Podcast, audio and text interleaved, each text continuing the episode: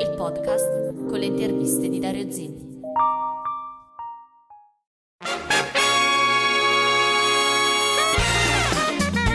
Suoni e voci, le voci della musicoterapia.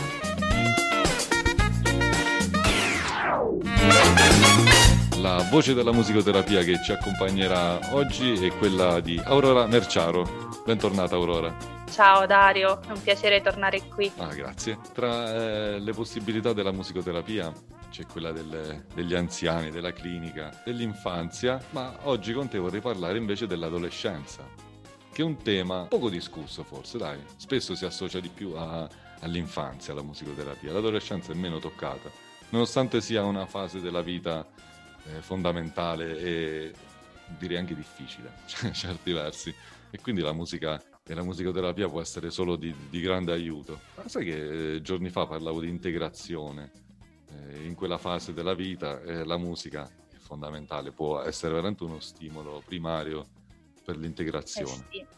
Ma tu invece cosa ti occupi nello specifico? Allora, io seguo adolescenti sia come psicologa che come musicoterapeuta e devo dire che in questo particolare momento dove ecco, la simulazione sociale, l'importanza anche del confronto con gli altri, della scuola è vissuta in maniera sostanzialmente diversa, quindi eh, ora questi temi diventano importanti perché i ragazzi iniziano a presentare anche comportamenti, pensieri, emozioni nuove che eh, sono ovviamente legate al periodo che stiamo vivendo, ma che sono anche un riflesso della società nel quale stanno crescendo, no? Quindi anche di noi. Pochi giorni fa leggevo un post di un collega che eh, riportava questa esperienza, cioè che una, lavorando con un gruppo di adolescenti mh, mm, tramite DAD, eh, gli ha fatto questa domanda, cioè gli diceva ma voi mm, ragazzi come vedete noi adulti in questo momento?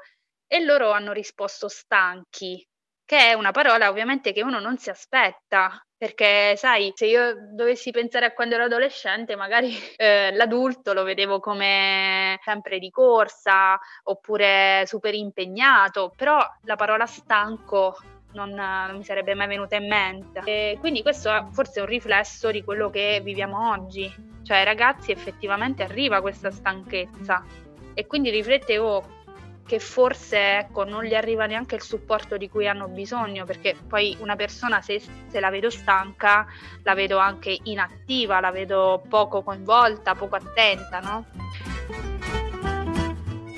Invece loro hanno bisogno di qualcuno che sia attento, che sia in ascolto, attivo, eh, che significa comunque saper rispondere in determinati modi alle loro mille domande e, e io credo che la musica sia anche un modo per fare questo.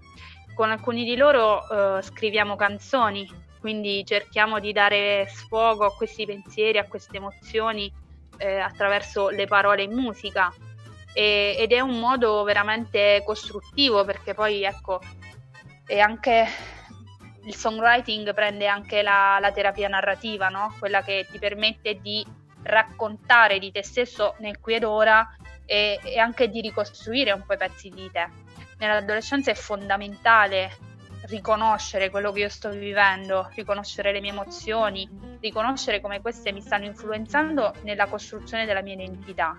E poi diventa fondamentale eh, l'identità nel confronto con gli altri, quindi anche l'individuazione dalla famiglia per entrare nella società, quindi il confronto con i pari, l'essere accettato dagli altri, eh, avere la propria individualità, la propria identità, oggi anche un'identità culturale, un'identità sessuale eh, e un'identità anche di ideologie e, e anche di immagine molto, perché sono molto influenzati da questo. Però secondo me ecco, anche un'identità musicale può aiutarli a trovare la giusta via, no? E il giusto compromesso tra ehm, ciò che vogliono essere e ciò che realmente sono. E quindi l'immagine di sé reale e ideale, che è fondamentale, cioè trovare l'equilibrio su, tra queste due, no? Spesso anche noi adulti facciamo fatica tra ciò che siamo e ciò che vorremmo essere, quindi, quindi secondo me la musica un po' si inserisce in questo, aiuta a essere liberi dagli schemi, aiuta a identificarsi anche semplicemente per un momento in qualcosa che io voglio essere e a vivermi quell'emozione. E, ehm, è un modo anche per esprimere l'identità di un gruppo, pensiamo ad esempio al lavoro di gruppo, come può essere fondamentale costruire una canzone insieme, eh, esprimere le proprie emozioni attraverso il suono e il corpo, conoscere il proprio corpo anche attraverso la stimolazione musicale e ritmica. Quindi secondo me ecco, è uno strumento che deve essere potenziato eh, nell'adolescenza. E ora sicuramente è più difficile eh, trovare ecco, delle modalità per entrare in diretto contatto con loro, però ne hanno profondamente bisogno. Hanno bisogno di ascolto attivo e di persone meno stanche, di adulti meno stanchi e mh, mm, dobbiamo fare rumore quindi facciamo rumore, magari con la musica è un modo per dargli spazio. Ma effettivamente quando eh, penso all'adolescenza, ai ragazzi, eh, li stimolo sempre a suonare, a iniziare a suonare uno strumento e, il mio sogno sarebbe effettivamente quello di avere la musica davvero nelle vite delle persone da sempre, dall'infanzia all'adolescenza. Ma, ma, non per forza per diventare musicisti. Ecco, ti dicevo che faccio delle lezioni di musica, di chitarra, eh, ma la prima cosa che dico, ok, non ti preoccupare che non è che devi per forza diventare un musicista, se vuoi farlo ben venga.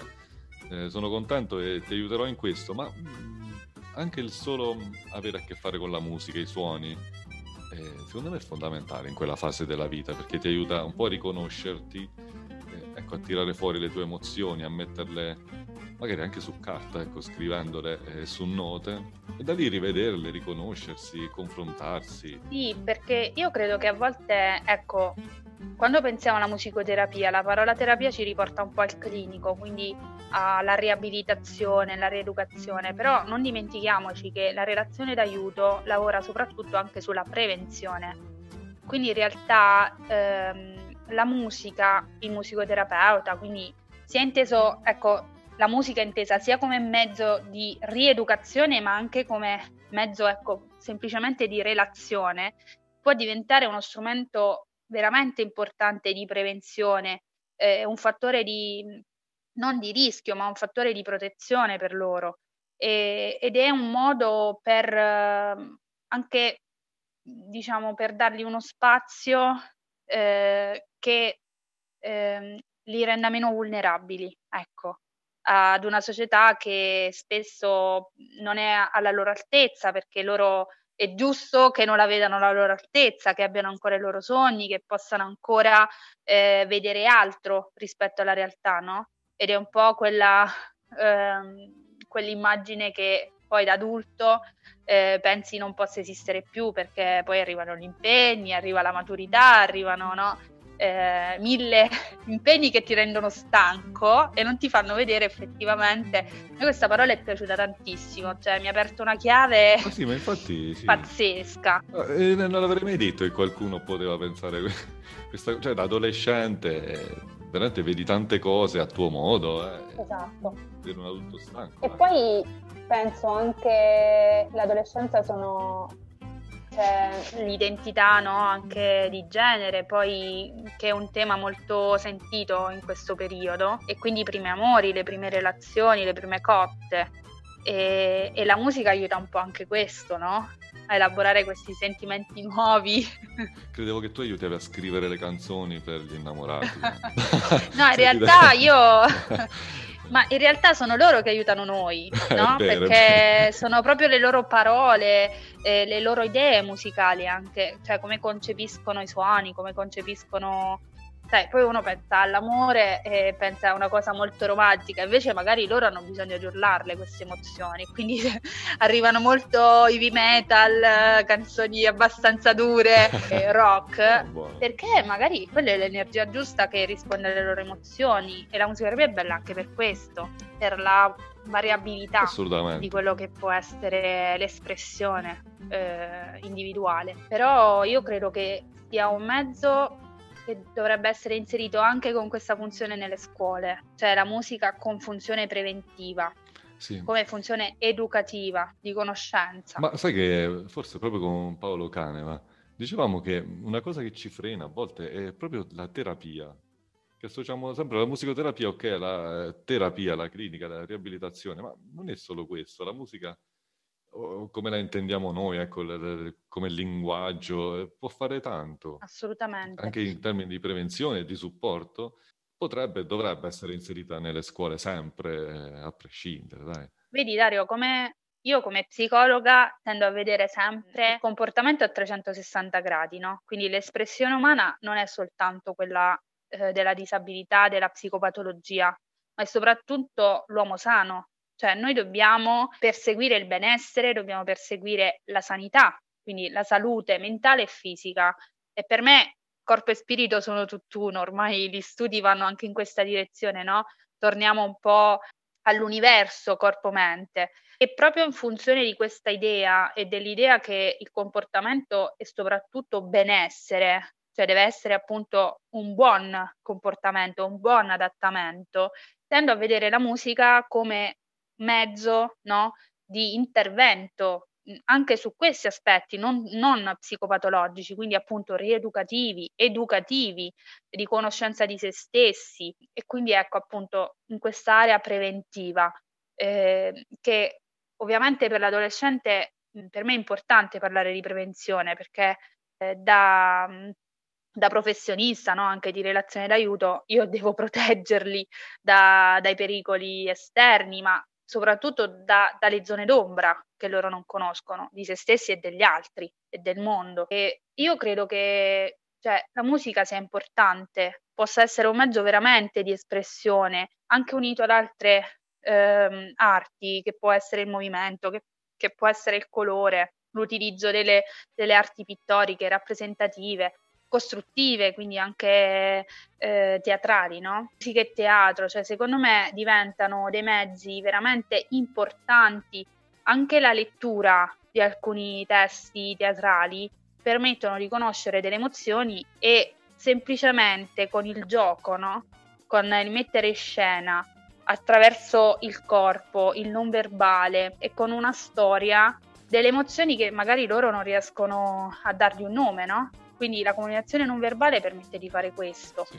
E noi come musicoterapeuti dobbiamo avere ben chiaro che appunto non c'è solo l'aspetto terapeutico inteso proprio come ricostruire qualcosa di disfunzionale in maniera funzionale, ma soprattutto produrre funzionalità, anche dove non c'è effettivamente disabilità. Verissimo, è vero. Va bene, purtroppo il nostro tempo a disposizione è finito. Peccato. Però... Però possiamo sempre rivederci qualche volta. Sì, questo tema è importante secondo me da approfondire, dai. È vero, è anche poco toccato. Ci sarà occasione. Va bene, ti ringrazio per questo tempo che mi hai dedicato, grazie per questa chiacchierata. Ti saluto allora. Sì, Dario, grazie mille. A presto. Ciao. Ciao. Ciao.